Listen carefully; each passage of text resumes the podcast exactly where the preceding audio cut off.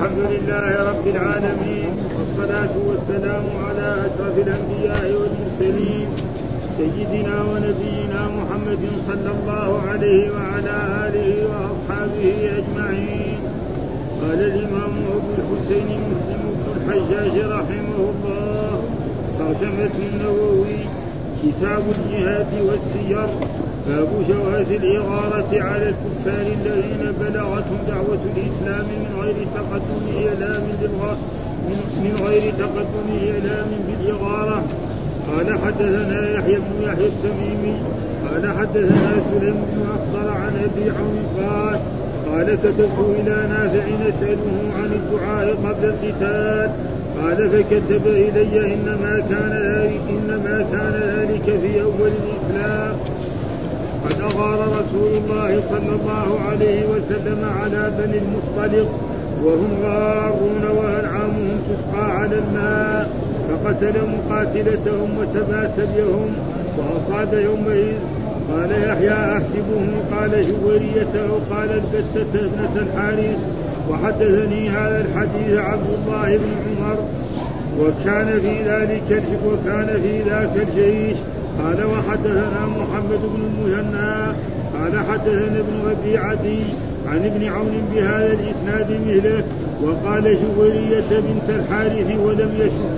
قال حدثنا أبو بكر بن أبي شيبة قال حدثنا وكيع بن جراح عن سفيان وحدثنا إسحاق بن إبراهيم قال أخبرنا يحيى بن آدم قال حدثنا سفيان قال: أملأه علينا إلا وحدثني عبد الله بن هاشم وتهوده قال حدثني عبد الرحمن يعني بن مهدي قال حدثنا سفيان عن علقمة بن مرهد عن سليمان بن بريدة عن أبيه قال: كان رسول الله صلى الله عليه وسلم إذا أمر أميرا على جيش أو سرية أوصاه بخاصته بتقوى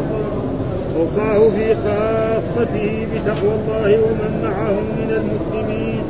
ومن معه من المسلمين خيرا، ثم قال: اغزوا بسم الله في سبيل الله، قاتلوا من كفر بالله، اغزوا ولا تغلوا ولا تغدروا ولا تنزلوا ولا تقتلوا وليدا، وإذا لقيت عدوك من المشركين فادعهم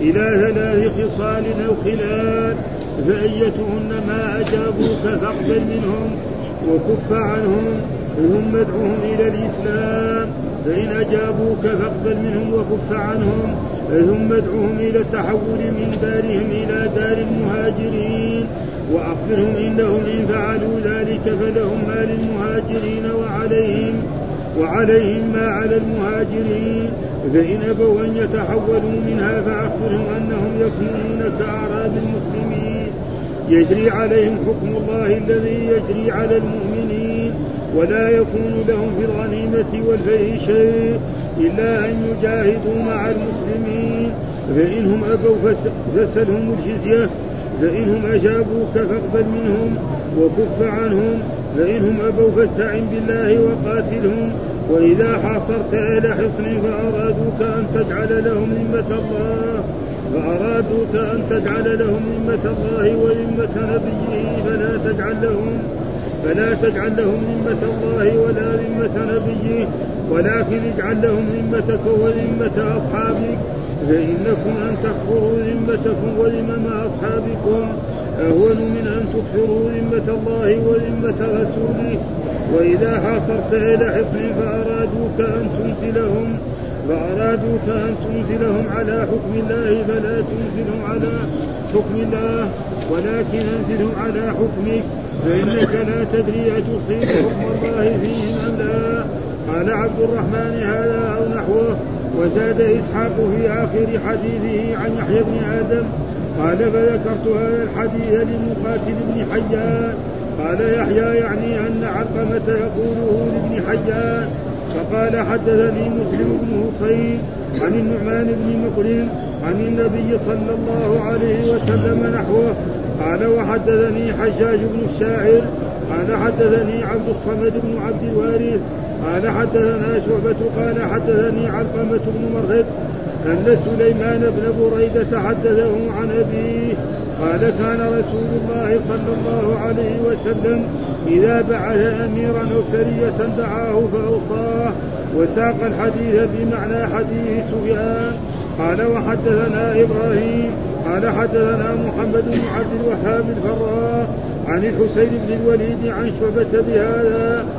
قال وحدثنا أبو بكر بن أبي شيبة وأبو كريب وله لأبي بكر قال حدثنا أبو أسامة عن بريد بن عبد الله عن أبي بردة عن أبي موسى قال كان رسول الله صلى الله عليه وسلم إذا بعث أحدا من أصحابه في بعض أمره قال بشروا ولا تنفروا ويسروا ولا تعسروا.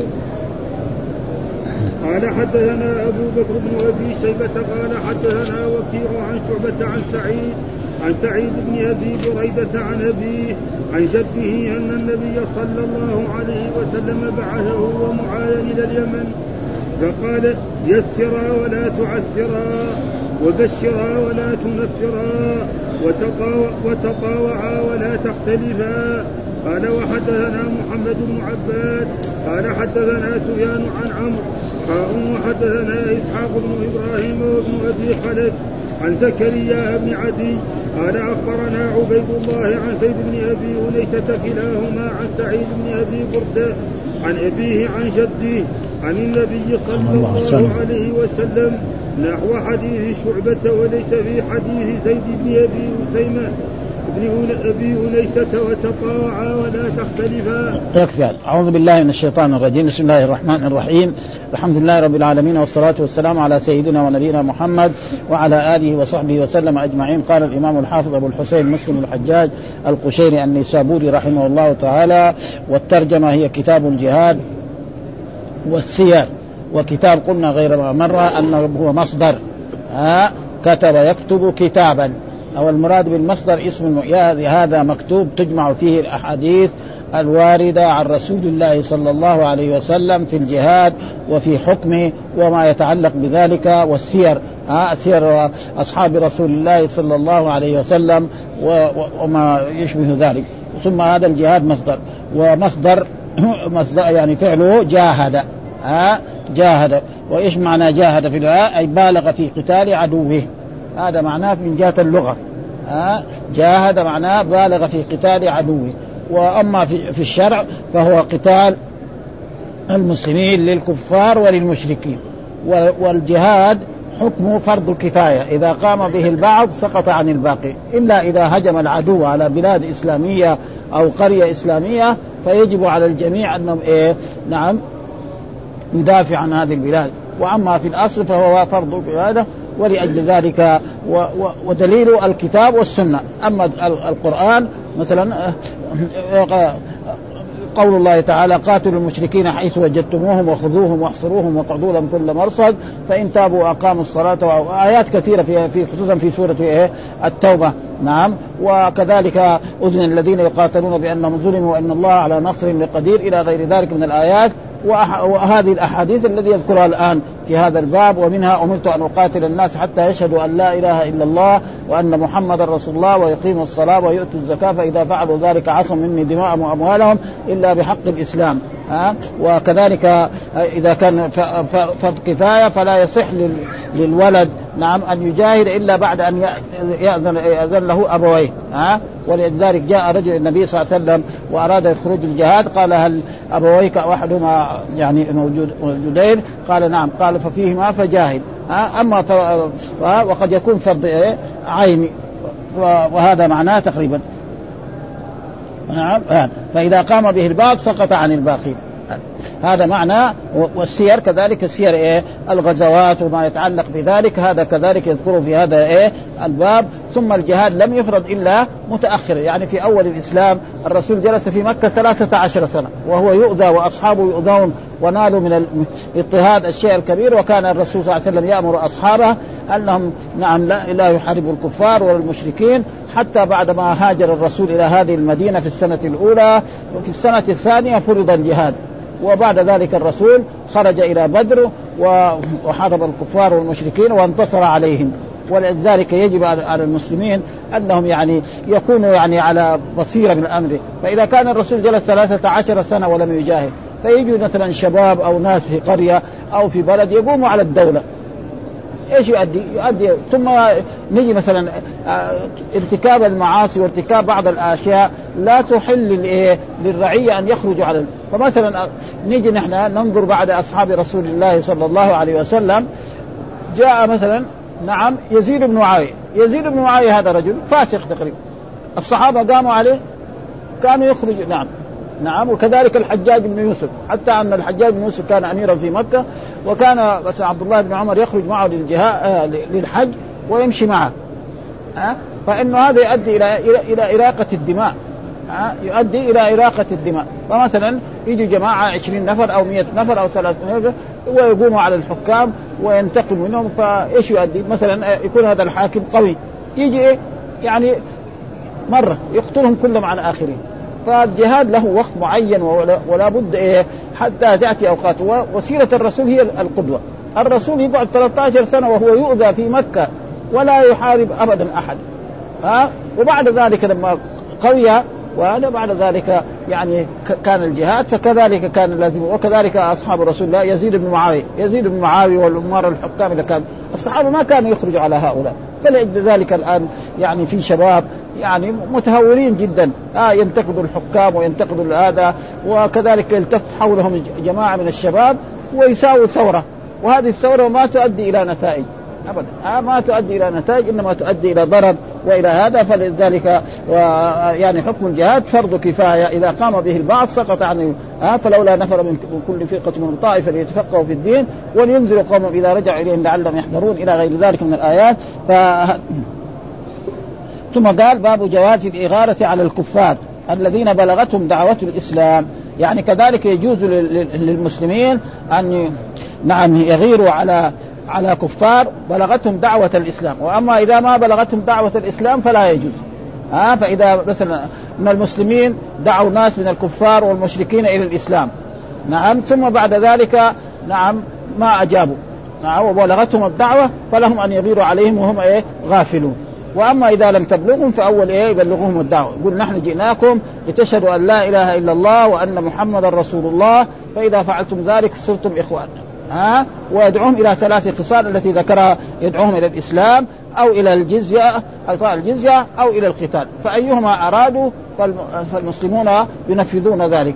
وأما إذا بلغتهم الدعوة فيجوز. ولذلك أتى بهذا الحديث أن رسول الله صلى الله عليه وسلم أغار على بني المصطلق وهم غافلون، يعني خرجوا لبساتينهم ولأجل راعي أغنامهم، وإذا بما يشوفوا إلا الرسول صلى الله عليه وسلم وأصحابه قد هجموا عليهم وقتلوا من قتلوا منهم وسروا النساء والأموال. فإذا وأما إذا لم تصلهم الدعوة فلا يجوز لهم أن يفعلوا بهم أي شيء من ذلك. ولذلك جواز الإغارة على الكفار الذين بلغتهم دعوة الإسلام، وهذا يعني جائز، ولكن لو يستحب أن يدعوهم، يعني في استحباب أن يدعوهم إلى الإسلام من غير تقدم إعلام بالإغارة. ولذلك كان رسول الله صلى الله عليه وسلم إذا أراد أن يغير على جماعة ينتظر قبل الفجر، فإذا سمع أنهم أذنوا خلاص يعرف أنهم من المسلمين، وإذا سمع ما أذنوا فمعناه أنهم من المسلمين وقد بلغتهم الدعوة فيغير عليهم.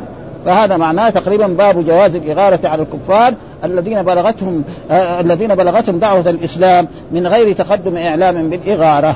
طيب إيش الدليل على ذلك؟ هذه الأحاديث التي ذكرها الإمام مسلم رحمه الله تعالى.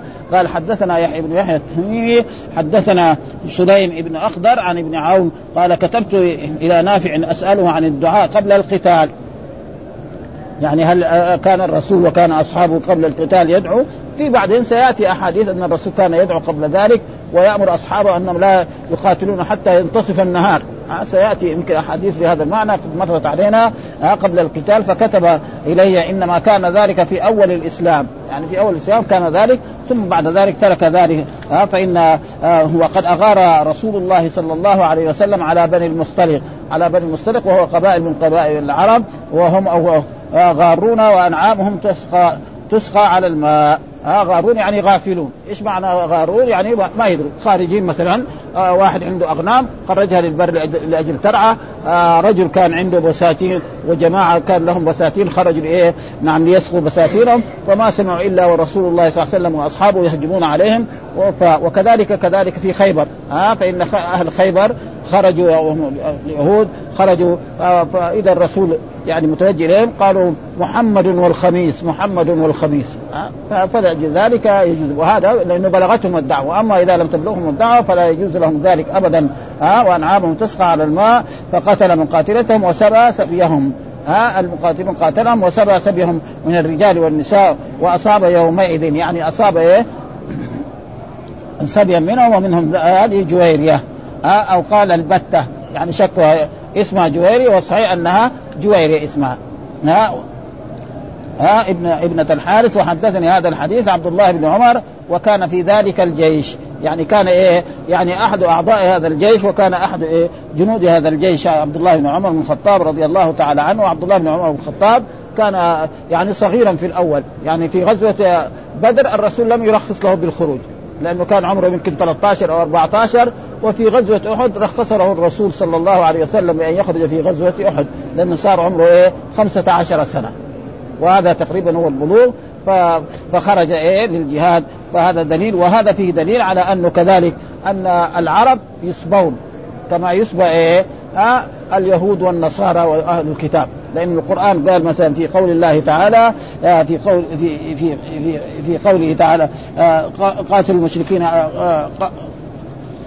سيأتي هذا قاتل الذين لا يؤمنون بالله ولا باليوم الآخر ولا يحرمون ما حرم الله ورسوله ولا يدينون دينا حتى يعطوا الجزية عن يد وهم صاغرون. هذه الآية في نعم في أهل الكتاب. طيب إذا كانوا عرب هل تؤخذ منهم الجزية؟ تؤخذ منهم الجزية ويقاتلون يعني تؤخذ منهم الجزية ويقاتلون لكن هذا ما جاء في الباب إلا إلا على كل حال بني المصطلق يعني بني المصطلق ناس عرب وسباهم الرسول صلى الله عليه وسلم والرسول صلى الله عليه وسلم يعني سبق هؤلاء وأهل مكة لا لم يسبهم فإن الرسول لما قاتل أهل مكة وانتصر عليهم ودخل مكة منتصرا عليهم. والصحيح أن مكة فتحت يعني عنوة لا صلحا كما يقول بعض العلماء فقال ما ظنكم أني فاعل بكم قالوا أخ كريم وابن أخ كريم قال اذهبوا فأنتم الطلقاء يعني عفى عنه. وجاء في القرآن نعم فإما من بعد فإذا أسخنتموه فشدوا الوساق فإما من بعد وإما فداء حتى تضع الحرب أوزارا. فهذه يعني لرئيس الجيش.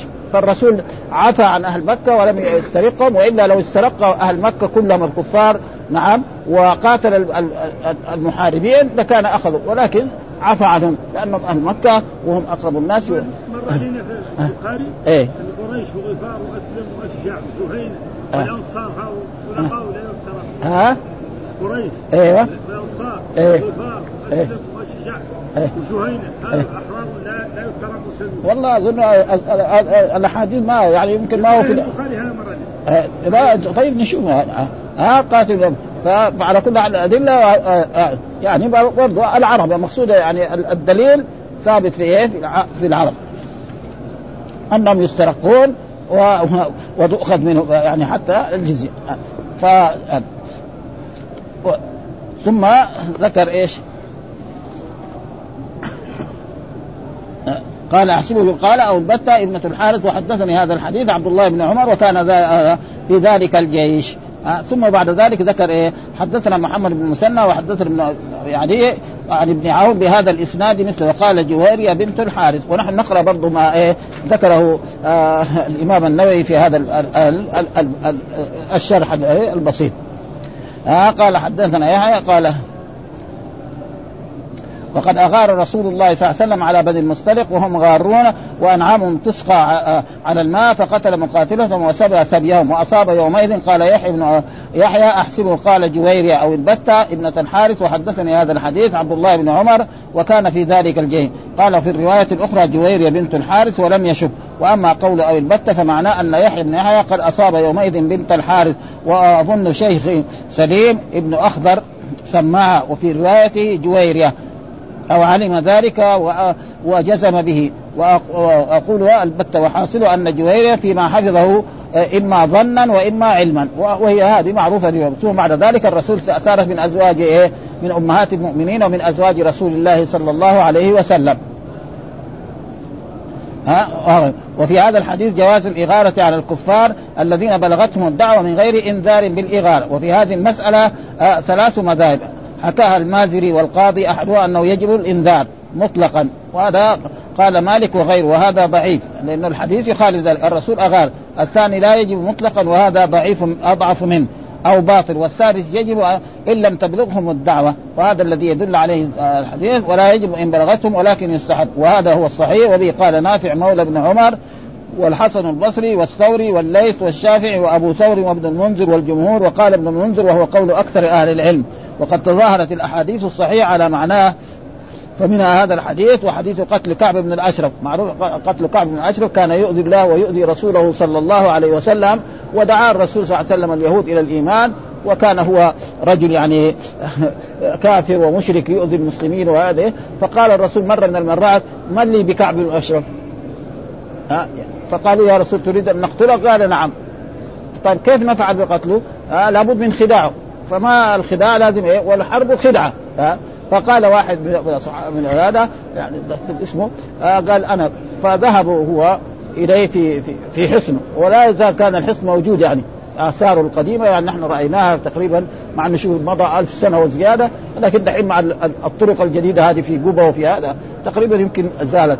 فذهب إليه وقال له: إن هذا محمد دا جاءنا وكلف علينا كثير، وكل يوم يطلب مننا كذا وكذا وكذا، ونحن يعني متعبين. طيب قال: ما تخبر؟ قالوا: لكن نحن يعني يبغى مننا أشياء، فتعطينا يعني كذا من البر ومن كذا أشياء. فقال لهم: طيب إيش يعني قال: ترهنوا أولادكم عندي. عيب هذا، كيف نرهن ناس عرب نرهن أولادنا عشان نأخذ أصواع من بر أو من دخل أو من ذرة أو من شيء من تمر؟ يعني عيبه، وانت تعرف يعني رجل يعني عاش مع العرب وأخلاقهم زي أخلاق العرب سنين. فما يطريق. قال: إذا نحن نرهنك إيه؟ السلاح، نجيب السلاح ونرهنه عندك ونأخذ هذه الأشياء. طيب خلاص. فذهبوا معهم وجوا في ليلة هذا، فقالوا: هاي جايبين السلاح. ليش السلاح؟ عشان إيه؟ يعني يقتلوا به ما يظن. فلما جاء هو وخرج إليهم قالت له زوجته: والله أنا ماني مرتاح لهذا الخروج، يعني ما يصير، هذول فلان وفلان كلهم يعني، وما كلهم ثلاثة يعني. فخرج إليهم، فأول ما هو أخذوا كده، هو كان عريس جديد والعطر على شمه كده، جربوا كده وشم راسه فكه، واحد. والمرة الثانية كمان فعل به كذلك. المرة الثالثة قال: دونكم الكلب. الثانيين اثنين هذول ضربوه بالسيوف وقتلوا. خلاص. ورجع إلى رسول الله صلى الله عليه وسلم وأخبروه. فدخل الرعب يعني في إيه؟ في اليهود، لأنه الحرب خدعة، لأنه هو رجل هذا. وكذلك إذا وهذا قد بلغت الدعوة وكان يؤذي الرسول ويؤذي أصحاب الرسول إلى غير ذلك، فهذا تقريبا هو الذي فإذا كان مثل ذلك. وجاز استرقاق العرب لأن بني المصطلق عرب من خزاعة، وهذا قول الشافعي في الجديد وهو الصحيح. وبه قال مالك وجمهور أصحابه وأبو حنيفة والأوزاعي وجمهور العلماء. وقال جماعة من العلماء: لا يسترقون، وهذا قول الشافعي في القديم. ومعلوم أن الإمام الشافعي له مذهبان، لما كان في العراق له مذهب، يعني مو كل المذهب غيره، يعني مسائل علمية، وهذه عادة العالم، يقرر اليوم شيء وبكرة يظهر له السنة خلاف ذلك فيعدل عنه. هذا واجب، يعني ما يقول عنز ولو طارت، لا، هذه عادة العلماء. فالإمام الشافعي كان في العراق، ثم لما جاء إلى مصر وجلس في مصر غير كثير من المسائل العلمية التي كان فاهمها بنصوص أخرى ثبتت لديه، وهذا هو واجب العلماء. وهذا ثم ذكر يعني باب تأمير الإمام الأمراء على البعوث ووصيته إياهم بآداب الغزو وغيرها. باب تأمير الإمام، لابد هناك إمام. نعم. ففي عهد رسول الله الإمام هو رسول الله صلى الله عليه وسلم، هو الذي يأمر الأمراء ويرسلهم الغزو، فيقضوا إلى الجهة الفلانية وإلى الجهة الفلانية، ويرسل مع الجيوش التي لذلك الأمراء. باب تأمير الإمام الأمراء على البعوث الذي يبعثها للجهاد ووصيته إياهم بآداب الغزو. آداب الغزو أنهم يقاتلوا من كفر بالله أنهم يقولوا في أوله وأن يتقي الله هو ويتقي في جيشه، وأنهم لا يغلوا نعم ولا يغدروا ولا يقتلوا صبيا ولا يقتلوا إنسان مثلا في صومعة نعم إلى غير ذلك، وأن لا يمثلوا، فإذا قتل الكفار المشركين لا يمثلوا به، يقطعوا أنفه أو يقطعوا ذكره أو هذا أنها الإسلام عن ذلك، إنما الكفار يقتلونهم، فإذا ضربوه ومات خلاص رموه في هذا ما لم شاء. وأما يمثل به مثل ما فعلت قريش لما هند لما قتلوا حمزة رضي الله تعالى عنه نعم يعني فتحوا بطنه وأخرجت كبده تلوك من العداوة، وبعد ذلك أسلمت وحسن إسلامه وصارت من المسلمات المؤمنات، فهذا قد عفى الله عنهم ذلك. فلازم باب تأمير الإمام الأمراء على البعوث، وهذا يكون الإمام، وكان في العهد الأول في عهد الرسول هو الأمير وهو، وبعد ذلك في عهد أبي بكر كذلك عمر وعثمان وعلي، وإلى يومنا الأمراء ورؤساء الجيوش هم الذين يقومون بهذه المهمة. وصية إياه بآداب الغزو، آداب الغزو منها أنهم قاتلوا من كفر بالله تقوى الله، أنهم لا يغلوا ولا يغدروا ولا يقتلوا شيخا هرما ولا يقتلوا النساء ولا الأطفال إلا إذا كانت المرأة قاتلت فيقتلوها، وإذا ما قاتلت لا يقتلوها، فهذا واجب يعني بآداب الغزو وغيرها آداب كذلك يعني الإسلام كلها يعلمهم إياه. إيش الدليل على ذلك؟ هذه الأحاديث الذي ساقها الإمام مسلم رحمه الله تعالى، وهو حدثنا أبو بكر بن أبي شيبة حدثنا وكيع بن الجراح عن سفيان هذا الشيخ في أول حديث شيخ الإمام مسلم أبو بكر بن أبي شيبة حدثنا وكيع بن الجراح عن سفيان، بعد ذلك كمان حدثنا إسحاق بن إبراهيم الحنظري هذا من زملاء الإمام أحمد أخبرنا يحيى بن آدم حدثنا سفيان قال أملاه علينا إملاءً، ولا فرق بين حدثنا وأملاك، يعني قال لهم اكتبوا يحدث المحدث، وكانوا يفعلوا هكذا يعني قبل أن تأتي الأشياء. كان رجل مثلا عالم في الحديث، لأنه كان في ذلك الوقت العلم له قيمة، يجلس مثلا في جلس درس سفيان ولا في درس هذا يمكن 3000، ف3000 هو جالس هنا ما في آلات الحديث الموجودة الآن فيقعد هنا ويقول بالحديث، هناك واحد هناك يبلغ الحديث اللي بعده، والثاني يبلغ الحديث اللي بعده كده يساوي، وهذا هو الإملاء فهو يقول الأحاديث ثم هناك شخص واقف يبلغ اللي بعده والذي يبلغ عنه. الآن جاءت هذه الأشياء الجديدة الآن مكبرات الصوت، حتى أن الإنسان يعني العالم يسمع خطبة يعني يوم عرفة وعيد الفطر وعيد الأضحى نعم والجمعة الآن في عصرنا هذا الآن الجمعة في مكة يعني يمكن أقطار كثيرة تسمعها، واحد قاعد في بيته عنده راديو وعنده تلفزيون يسمعه، فلذلك التلفزيون والهذا يعني أداة من أداة العلم وأداة من أداة الخراب ها ها ها. وقد مر أنا يعني شخص يعني من لندن سمعته كتب إليهم في الإذاعة عندهم يقول يبغى يسمع المحاضرات في الجامعات، قالوا له تشتري تلفزيون وتفتح تلفزيونك في الليل تسمع المحاضرة الذي ألقيت في يعني في الكلية اللي يريدها، فصار عدات والثاني يطبل ويزمر، وجاء هذا دحين الدش هذا الذي بده يخرب الدنيا كلها وهذا الدش مثلا يحطه في بيته ولا في بيت جيرانه يسمع تقريبا أمريكا ودول أوروبا كلها وهو قاعد تقريبا، ومعلوم أن هذا يجيبوا أشياء ما هي طيبة، ولكن لا حول ولا قوة إلا بالله الناس يعني ما فعلوا شيء، وإلا هو مضر ضررا عظيما جدا هذا تقريبا يعني هذه من المصائب التي دخلت علينا في المملكة العربية السعودية، والآن يعني حقيقة يعني شيء يعني مصيبة لا حول ولا قوة إلا بالله. وكان حق الدولة وحق المشايخ يعني يعارضوا هذا بكل ما يستطيع، ولكن ما أدري إيش يعني يقول لك هذول يعني ناس من الأحاد يعني بيشتروه إيش نحن نساعد، وإلا كان يقدر يعني يتصرف بعض التصرف فقال أملاه وحدثنا عبد الله بن إبراهيم واللفظ له حدثنا كذلك عبد الرحمن يعني وحدثنا سفيان عن علقمة بن مرسد عن سليمان بن بريدة عن أبي قال كان رسول الله إذا أمر أميرا على جيش، الجيش يكون أكثر من من 504 ألف والسرية من 400 فأقل، والسرية تكون مثلا يكون الجيش 4000 فيرسلهم الأمير هذا يغزو في جهة من الجهاد ويرجع إليهم، فإذا هزموا رجع إليهم، إذا انتصروا يرجع إليهم ويشاركوهم إخوانهم هؤلاء. فهذا معنى السرية. وفي بعضهم في غزوة وفي إيه؟ الغزوة التي يخرج فيها رسول الله صلى الله عليه وسلم إلى جهاد السماء، والسرية الذي يرسل فيها أمراء نعم أو حكام. وهنا الجيش معناه الجيش يكون إيه كبير، يكون 1000 نفر أو 2000 أو 4000 زي في عهد عمر بن الخطاب رضي الله تعالى عنه، فيرسلهم إلى جهة من الجهات يغزو ثم يرجع إلى الجيش. فإذا هزموا رجعوا، وإذا انتصروا رجعوا ويشاركهم إخوانهم هؤلاء. فلذلك كان يقول إيه أو سريع أوصاه في خاصة إيه بتقوى الله، وتقوى الله هو امتثال الأوامر واجتناب النواهي، والقرآن مليان إيه بتقوى الله سبحانه وتعالى ومن معهم من المسلمين. يعني يتقي الله لا يدخلهم في أشياء يعني كيف يعني يعرف كيف يفكر في موضوعهم. ولذلك كان يعني معاوية بن أبي سفيان يعني لازم يتقي الله ويعرف كيف الدخول وكيف الخروج، مثل ما كان يعني عمرو بن العاص. عمرو بن العاص هذا كان في الشام وكان يريد فتح مصر، فيكتب يا عمر بن الخطاب أن يأذن له بفتح مصر. قال له صيف لنا إيش البحر كيف شو معروف البحر إيه؟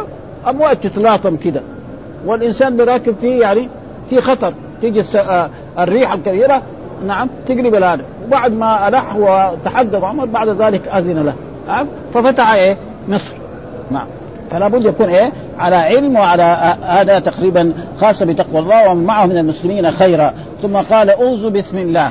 ومعلومة التسمية كل أمر لا يبدأ فيه بسم الله فهو أبتر، وجميع والرسول كان دائما أمر كل ذا يكتب إنه من سليمان وإنه بسم الله الرحمن الرحيم. بسم الله قاتلوا من كفر بالله، من كفر من من ألفاظ العموم، فيدخل فيها اليهود ويدخل فيها النصارى ويدخل فيها المشركون العرب وغيرهم. اغزوا ولا تغلو، اغزوا كمان هذا تأكيد للأول، ومعروف التأكيد يكون لفظي ويكون معنوي. ولا تغلو ايش الغلول؟ الأخذ من الغنيمة قبل قسمته. رجل يعني يأخذ شيء من الغنيمة قبل قسمته فلا يجوز. إذا غنم المسلمون أي شيء من مال الكفار يأتوا به للأمير فيجمعه، ثم بعد ذلك بعد ما تنتهي الغزوة يقسمه. للفارس سهمان 3 أسهم، وللماشي على رجل أو راكب على بعير أو غير ذلك له سهم واحد. فإذا أخذ فهذا غلو، والقرآن نهى عن ذلك. ومن يغل يأتي بما غل يوم القيامة. هذا وحذر الرسول لا يأتي أن يوم القيامة رجل بفرس له مثلا حمحمة وكذلك بعير له رغاء إلى ذلك. فهذا ولا تغدر. ولا تغدر الغدر معناه يعني نقض العهد، لا ينقض العهد والميثاق. ولا تمثلوا، لا تمثلوا إذا قتلتم أحد الكفار المشركين فلا تمثلوا، لأن تقطعوا مذاكيره أو أنفه أو أذنه أو غير ذلك. مثل ما فعلت قريش نعم لبعض أصحاب رسول الله في أحد، حتى أن الرسول تأثر من ذلك وقال لما مكن الله منهم لأمثلن بإيه 70 بدل حمزة. فأنزل الله تعالى على نبينا محمد صلى الله عليه وسلم يعني في قوله تعالى في آخر سورة يعني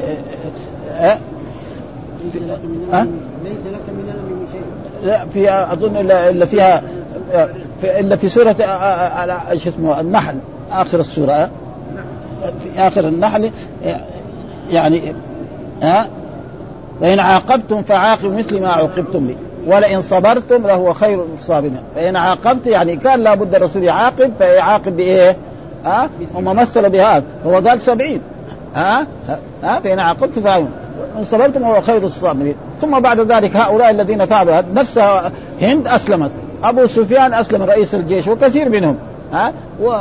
فهذا يعني لا يمثل فلا يجوز، وإلى الآن هذا لا يجوز. وهذول الآن يعني هذه الأشياء الواقعة الآن في أوروبا نعم بين الأسماك يعني تقريبا بيمثل بإيه بالمسلمين ويفعلوا. والدول الكبرى دول الشياطين دول ولا يساوي شيء، ولو كان هذا في بلادهم لكان صار الضجة أبدا أبدا ولا يعني شيء. الآن يعني المسلمون يقتلون وحتى يعني ما يحصل واحد من طعام، وحتى سفكوا بأموالهم وبنسائهم، ومع ذلك تقريبا هذه الدول بعدين يقولوا مجلس الأمن مشكلة. مجلس الأمن هذا يعني لا حول ولا قوة يعني حقيقة يعني شيء ما هو طيب أبدا. وقد يكون يعني هم كذلك هؤلاء يعني ما هم على على حقيقته، لأن الله قد ينتقم المسلمين، والمسلمين دائما إذا ارتكبوا بعض الآثام ربنا يسلط عليهم بعض الآثام. وعلى كل حال يعني هم ناس مسلمين، فهذه الدول أبدا ما يعني ما عملت شيء، مع أنه هم يعني المسائل التي تهمهم في الدنيا ما يريد إيه أن تقوم دولة إسلامية في أوروبا. هذا هو الإيه السر، هذا لازم أوروبا تصير إيه نصرانية، الدول كلها تقريبا، فتيجي دولة أدول البصنة والهرسك يساووا دولة إسلامية يؤذنوا ويصلوا ويصوموا ويحجوا فهم مناقبين من هذه الأشياء. وإلا كان حقهم يقولوا حرية الأديان ويقولوا الديمقراطية، فأنا الديمقراطية هذه كذابين لا حول ولا قوة إلا. وكذلك نحن الدول الإسلامية كذلك ما عملت يعني أي شيء، ولا تقدروا هذه الأشياء. ثم بعد ذلك قال له إيه ولا تمثلوا ولا تقتلوا وليدا يعني الصغير، وإذا لقيت عدوك من المشركين فادعهم إلى ثلاث خصال، يعني إما قال واحدة يعني إما إلى ثلاث خصال أو خلال، والمعنى واحد، يعني مو قال ثلاث خصال أو خلال، واحدة منهم، إما قال ندعوهم إلى ثلاث خصال أو إلى ثلاث خلال، واحدة منهم، ولكن هو لما يشك يجيب الجملتين. هذا معنى تقريبا الحديث، فأيتهن ما أجابوك فاقبل منهم وكف عنهم ثم ادعهم إلى الإسلام، أول دعوة إلى الإسلام، فإن أجابوك فاقبل منهم، يعني شهادة أن لا إله إلا الله وأن محمد رسول الأول خلاص، بعد ذلك الصلاة بعد ذلك الزكاة يعلمهم وكف عنهم، ثم ادعهم إلى التحول من دار إلى دار المهاجرين. أي واحد أسلم في العهد الأول في عهد لما كان الرسول هنا في المدينة يجب عليه أن يخرج من بلده إلى المدينة، ليه؟ لأنه لو جلس في بلده لا يعرف الأحكام الشرعية، لأنه الرسول في المدينة نزلت أحكام شرعية، نزل الجهاد ونزل الزكاة والصيام وغير ذلك، فإذا جلس في بلده الله أمر بالصيام هو قاعد في قرية هناك ما يصوم، أمر بالزكاة ما يزكي، فلذلك كان لازم على كل إنسان آمن لازم يهاجر إلى المدينة عشان يعرف الأحكام الشرعية التي تنزل على رسول الله صلى الله عليه وسلم ويعمل بها. فإن أبو ذلك خلاص، وإذا قالوا لا نحن ما نقدر فيصيروا كأعراب المسلمين، يعني ليس لهم في الغنيمة ولا في الفيء، ويصيروا كالأعراب ويصير ما يؤدوا أشياء يعني. إن فعلوا ذلك فإن ما للمهاجرين عليهم وما على المهاجرين، فإن أبوا أن يتحولوا فأخبرهم أنهم يكونون كأعراب، والأعراب هم الذين يسكنون البادية كأعراب يجري عليهم حكم الله ويجري على المؤمنين ولا يكون لهم من الغنيمة والفيء شيء. الغنيمة ما يجمعه المسلمون من أموال الكفار بعد قتالهم، هذا يسمى غنيمة، والله ذكر في القرآن واعلموا أنما غنمتم من شيء فأن لله خمسه وللرسول ولذي القربى واليتامى، يعني إيه خمسة أسهم، سهم لله وللرسول ولذي القربى، وأربع أسهم للمجاهدين، للفارس ثلاثة أسهم، وللماشي على رجل أو راكب على حيوان سهم واحد، هذا تقريبا. والفيل ما يجمعه المسلمون من أموال الكفار والمشركين بدون قتال، بس المشركون يفروا، مثل إيه أموال مثلا أموال بني النضير، أموال بني النضير الذي ذكر الله تعالى في سورة الحشر، ما أفاء الله على رسوله فما أوجفتم عليه من خيل ولا ركاب ولكن الله يسلط رسله على من يشاء والله على كل شيء قدير، ما أفاء الله على رسوله من أهل القرى فلله وللرسول ولذي القربى واليتامى والمساكين وابن السبيل كي لا، فلذلك هذا الفيء أعطاه الرسول لمين؟ للمهاجرين، والأنصار ما أعطاهم شيء، فيصير إيه في فرق بين الفيء وبين الآل، إلا أن يجاهدوا ما سئن أبوا نعم فاسألهم الجزية، فلذلك هذا دليل على أن الجزية كذلك تؤخذ من إيه من العرب، فاسألهم الجزية ما قال وسلم. ومع أن الآية في قاتل الذين لا يؤمنون بالله ولا باليوم الآخر ولا يحرمون ما حرم الله ورسوله ولا يدينون دين الحق من الذين أوتوا الكتاب حتى يعطوا الجزية عن يد وهم صاغرون، يعطوا الجزية عن يد وهم صاغرون. والأحاديث هذه الثانية تثبت أنه تؤخذ الجزية من اليهود ومن النصارى، وتؤخذ من إيه من العرب كذلك إذا فإنهم أجابوك فمنهم كف عنهم، فإن أبوا فاستعن بالله وقاتلهم، فقاتل، وهذا إيه في الآخر. وإذا حاصرت أهل حصن، يعني يأمر الرسول الأمير هذا إذا حاصرت أهل حصن، الحصن ما يتحصن فيه، ومعروف هذا، مثل كانت حصون موجودة زي يعني في عصرنا هذا القلاع، في عصرنا هذا والعصور اللي قبل ذلك القلاع، إذا تحصنوا ذلك فبدأ وقال لك أنزلنا على حكم الله وحكم رسوله. يقول لهم لا، أنا أنزلكم على حكمي نعم حكمي أنا. ليه؟ لأنه قد ينزلهم على حكم الله وحكم رسوله أو في ذمة الله وفي ذمة رسوله، وبعدين هو ينقض عهد الله وعهد رسوله.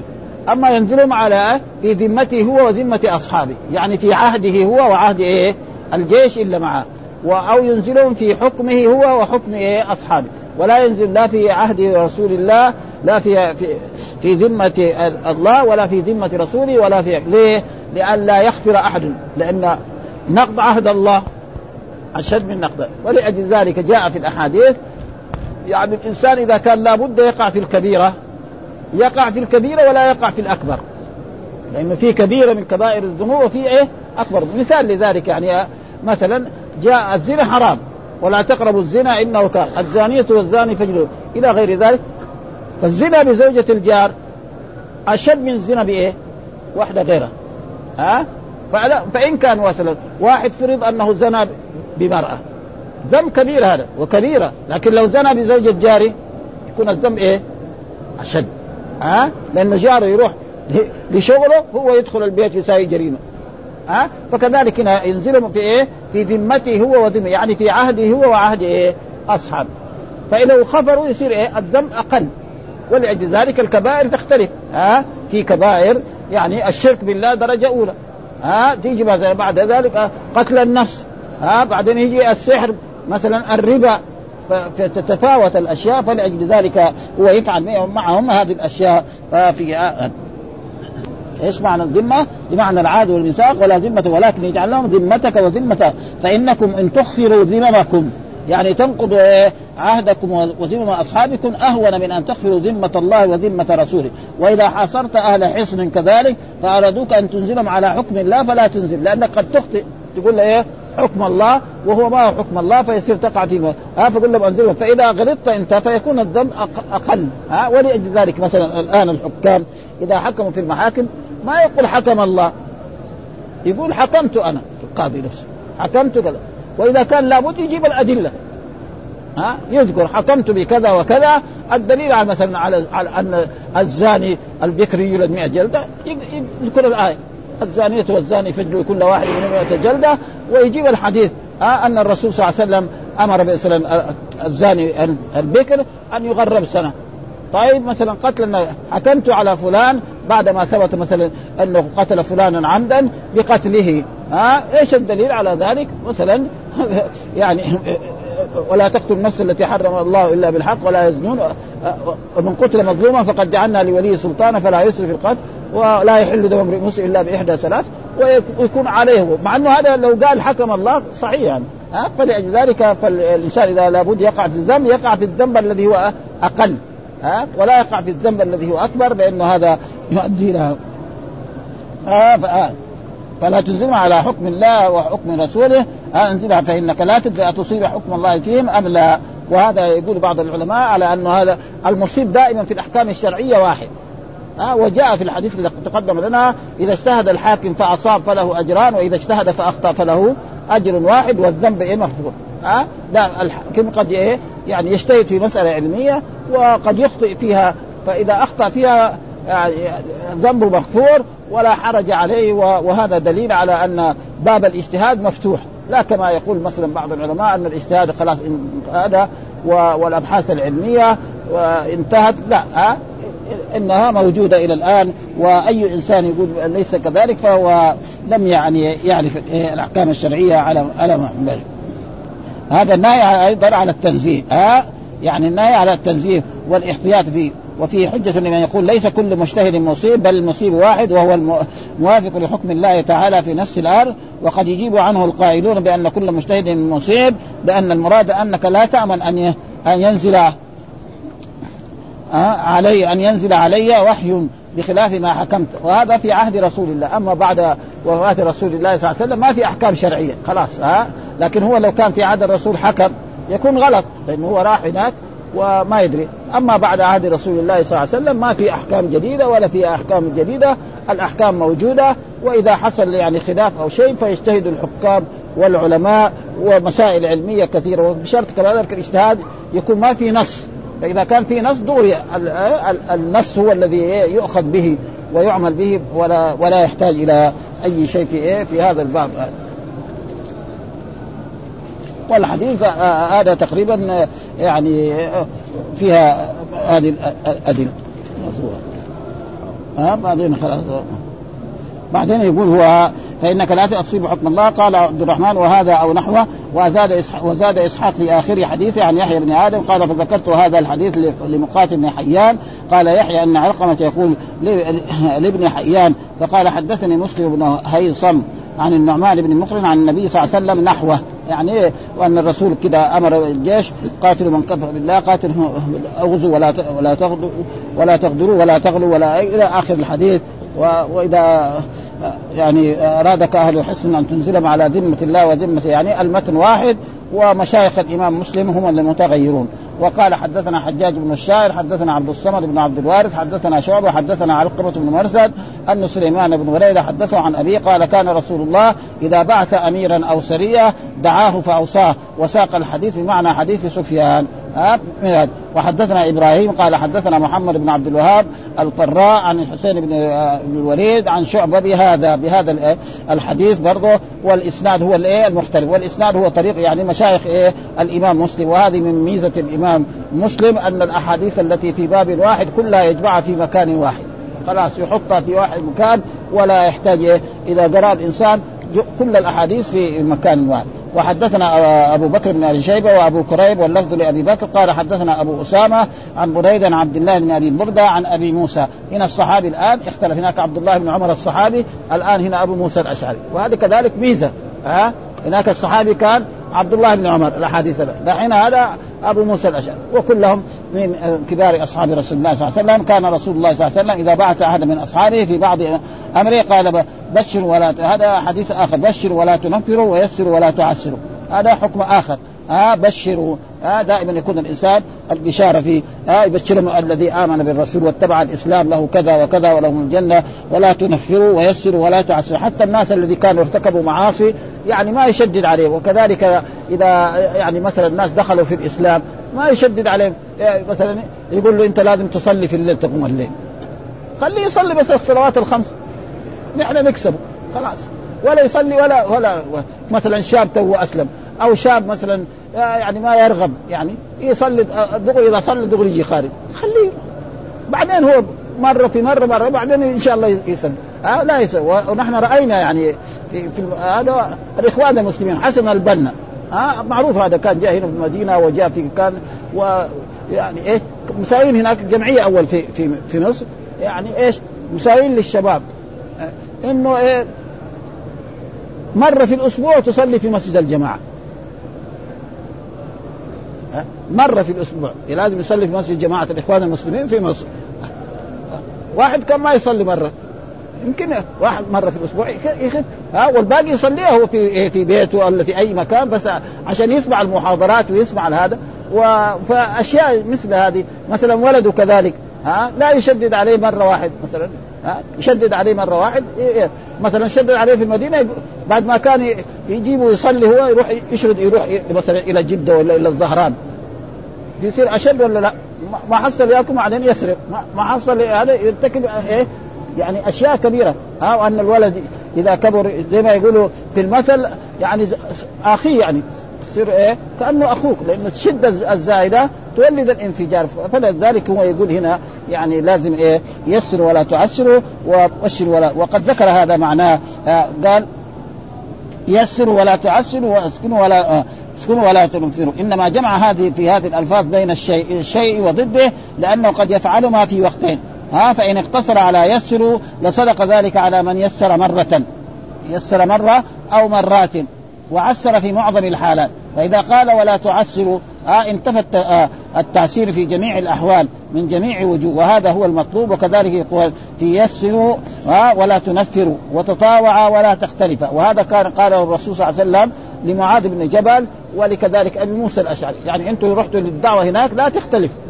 وهذا الآن بيحصل يعني الآن بين طلبة العلم في بعض البلاد، الآن خلاف يعني جدا في بعض البلاد، وفي الشباب الذي الآن في المملكة العربية السعودية يعني قائمين على الدنيا كلها وحولهم شباب والسبب ذلك هو شاب تعلم وتخرج من الجامعة وصار دكتور، يروح يساوي محاضرة مثلا في مكان من الأمكنة، يشوف المستمعين اللي جالسين حوله يجوا 3000 نفر، هذا يتأخر الدماغ. يمكن ابن باز لما يوقف يدرس يمكن ما في 3000 ولا لا.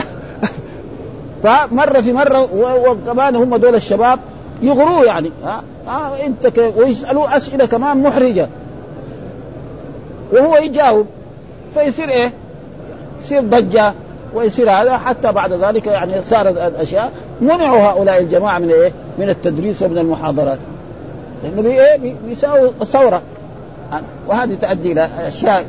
فالمسألة يعني شيئا فشيئا، يعني مثلا وعندك ولد شاب مثلا، لأن الشدة والذي يعني رأينا نحن في حياتنا هذا، مثلا واحد يجيب ولده مثلا هو دخل من باب عمر بن الخطاب وراح على قدام هناك ويخرج من هنا، ما يبغى يصلي، ايش يسوي؟ على كل حال ما يقدر لأبوه يقول له بايجي أبدا، يخرج من الجهة الثانية. فالشدة الزائدة هذه، لكن بالدعوة باللطف هذا. مثلا جاء صليت قال صليت قال ما صليت، قم صلي دحين. في هذا تقريبا شوية شوية، لأنه صعب يعني وهو دحين بلغ، يعني صار عمره مثلا 18 أو 19 أو 20 وتعلم شوية، يرى إيه هذا الناس الشياب دول مخاخهم تعبانة يعني تقريبا، يعني ما بيفهموا الحياة ولا يفهموا، فيبغى يعني تربية الأولاد في هذا الزمن صعب، وخصوصا الأولاد الذكور. يمكن البنت قاعدة في البيت، ولذلك الآن ما شاء الله البنت تنجح وتفوز، والولد لأن الكورة أخذ مخه والتلفزيون والراديو، وعنده سيارة أبدا تشدد عليه، مثلا يركن سيارة يروح في الليل، يروح إلى المساجد إلى محلات بعيدة، وبعدين يرجع في آخر الليل. البنت قاعدة في البيت يعني يعني فلذلك صعب الشباب، يعني تربية الشباب وتربية هذا في هذا الزمن. فلذلك ننصح الآباء أنهم لا يشددوا على أولادهم شدة زائدة، فإن الشدة هذه تولد الانفجار وتؤدي إلى أشياء يعني لا يحمد عقباها.